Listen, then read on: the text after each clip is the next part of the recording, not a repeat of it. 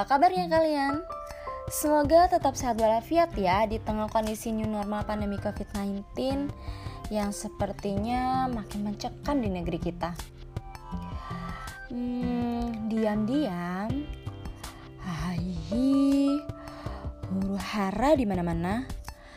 Gak kerasa loh, COVID-19 ini udah menjangkit setidaknya 51 ribuan orang di Indonesia. Beritanya sih dilansir dari Detik Health pertanggal 26 Juni 2020. Semoga kalian yang dengar podcast aku bukanlah yang menjadi satu di antaranya. Jadi tetap jaga protokol kesehatan supaya kita terlindungi dari wabah ini.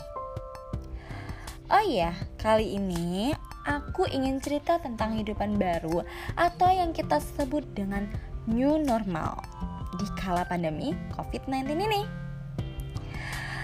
Everything has changed. It all happened for a reason. Maaf, Fals. Itu tadi katanya Lati. Kalau aku bilang sih sebenarnya bukan berubah 180 derajat ya. Tapi justru harusnya new normal ini bisa kita maknai untuk menjadi lebih baik lagi. Karena dari yang biasanya kita cuma sekadar cuci tangan dan kaki ketika mau tidur, sekarang kita harus cuci kaki dan tangannya sebelum masuk ke dalam rumah atau sebelum menyentuh makanan. Dan yang harus diingat, kita itu harusnya cuci tangan dengan sabun dan air mengalir. Serta untuk yang bepergian keluar rumah, jangan lupa untuk menggunakan kain masker agar nantinya bisa dicuci. Dan kalau bisa sih ditambah dengan penggunaan face shield.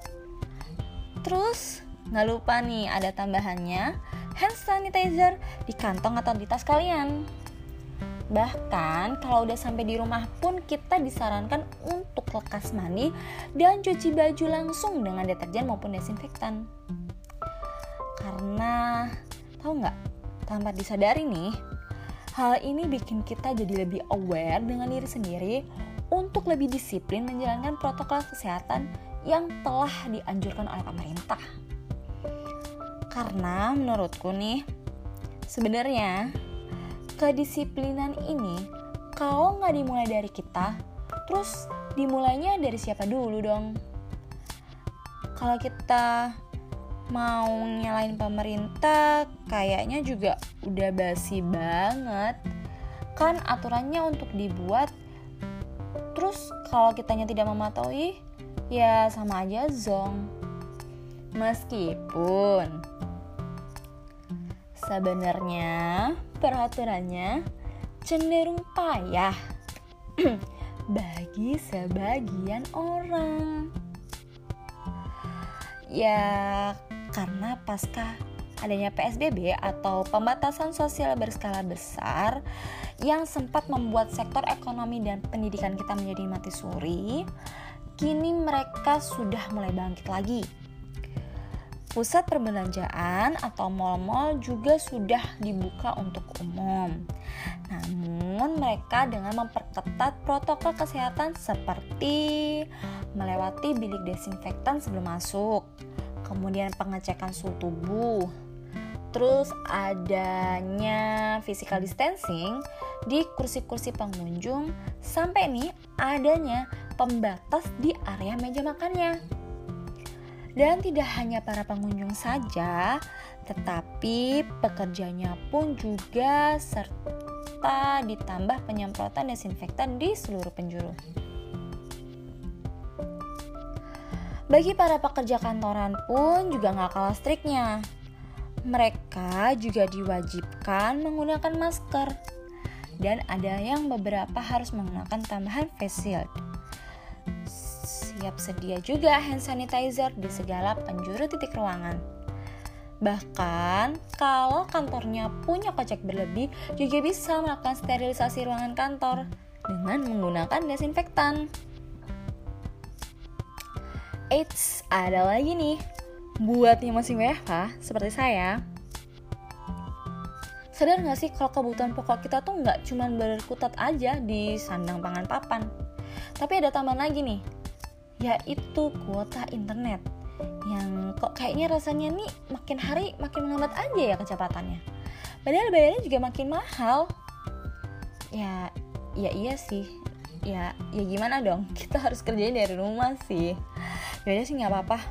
Demi pekerjaan kita yang bisa terus berjalan kan? Kalau aku boleh bilang nih, pandemi juga mengajarkan kita untuk menjadi pribadi yang lebih kuat. Supaya kitanya bisa jadi lebih sehat. Terus ini tuh bisa bikin kita untuk lebih menjaga kebersihan dua kali lipat dari biasanya. Or maybe more.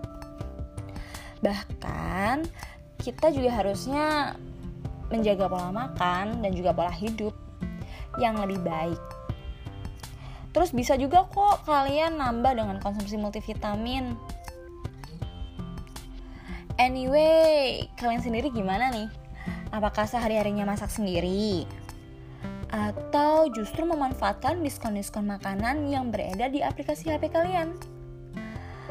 Kalau aku sih kalau versi aku ya kalau aku cari gampang dan amannya aja deh selama restoran itu mengikuti protokol kesehatan yang sudah diatur it's okay aja kok asal jangan keseringan.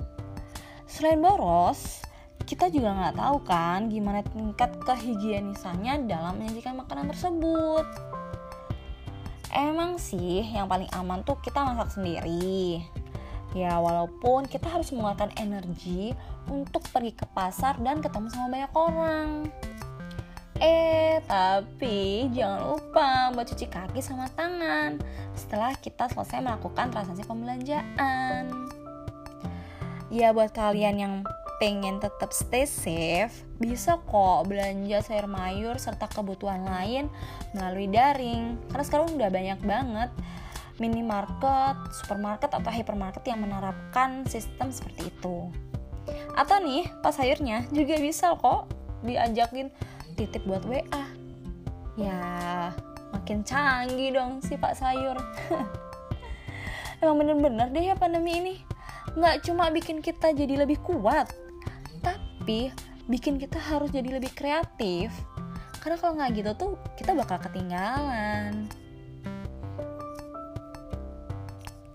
sebab banyak juga ternyata yang harus mengalami PHK atau pemotongan gaji sehingga dampaknya mereka akan merasa terbebani lebih lagi akibat adanya pandemi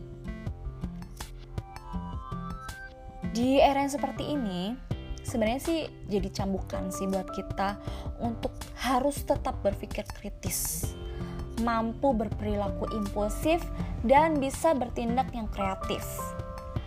Karena sebenarnya hal ini tuh harusnya kita preparing dari jauh-jauh hari. Seperti misal nih buat kalian yang udah punya asuransi kesehatan, udah punya tabungan deposito, hal ini bisa banget ngebantu kalian di masa seperti ini. Dan satu lagi yang kadang kita lupain, bisa lebih jadi banyak bersyukur. Karena mau gak mau kita harus melewati ujian seperti ini. Ingat, cobaan ini bukan buat kamu aja, tapi orang-orang di seluruh dunia juga kok ngerasain. Jadi ya, perkuat iman, perkuat jiwa dan raga. Ya kalau bisa ditambah skillnya supaya di masa seperti ini kita nggak stuck ngerjain rutinitas yang ini itu lagi kayak nggak ada progresnya oh iya apa kabar buat kalian yang punya pekerjaan baru di masa pandemi ini semoga kalian nyaman ya dan bisa mengukir prestasi di sana. Jangan lupa bagi-bagi ceritanya juga biar bisa di-share tips and trick gitu kan. Terakhir, terakhir banget, janji deh, swear. um, teruntuk para pejuang kemanusiaan di kada deban, para tenaga medis yang kini mulai banyak berguguran, Aku percaya bahwa kalian bisa untuk bertahan. Doaku semoga kalian selalu dalam perlindungan terbaik Tuhan. Diberikan limpahan kesehatan supaya pandemi ini juga lekas berakhir. Dan kalian bisa kembali berkumpul bersama sanak saudara dan keluarga tercinta dengan penuh kebahagiaan. Amin. Sekian dulu ya podcast aku kali ini. Salam sehat. See you later. Bye bye.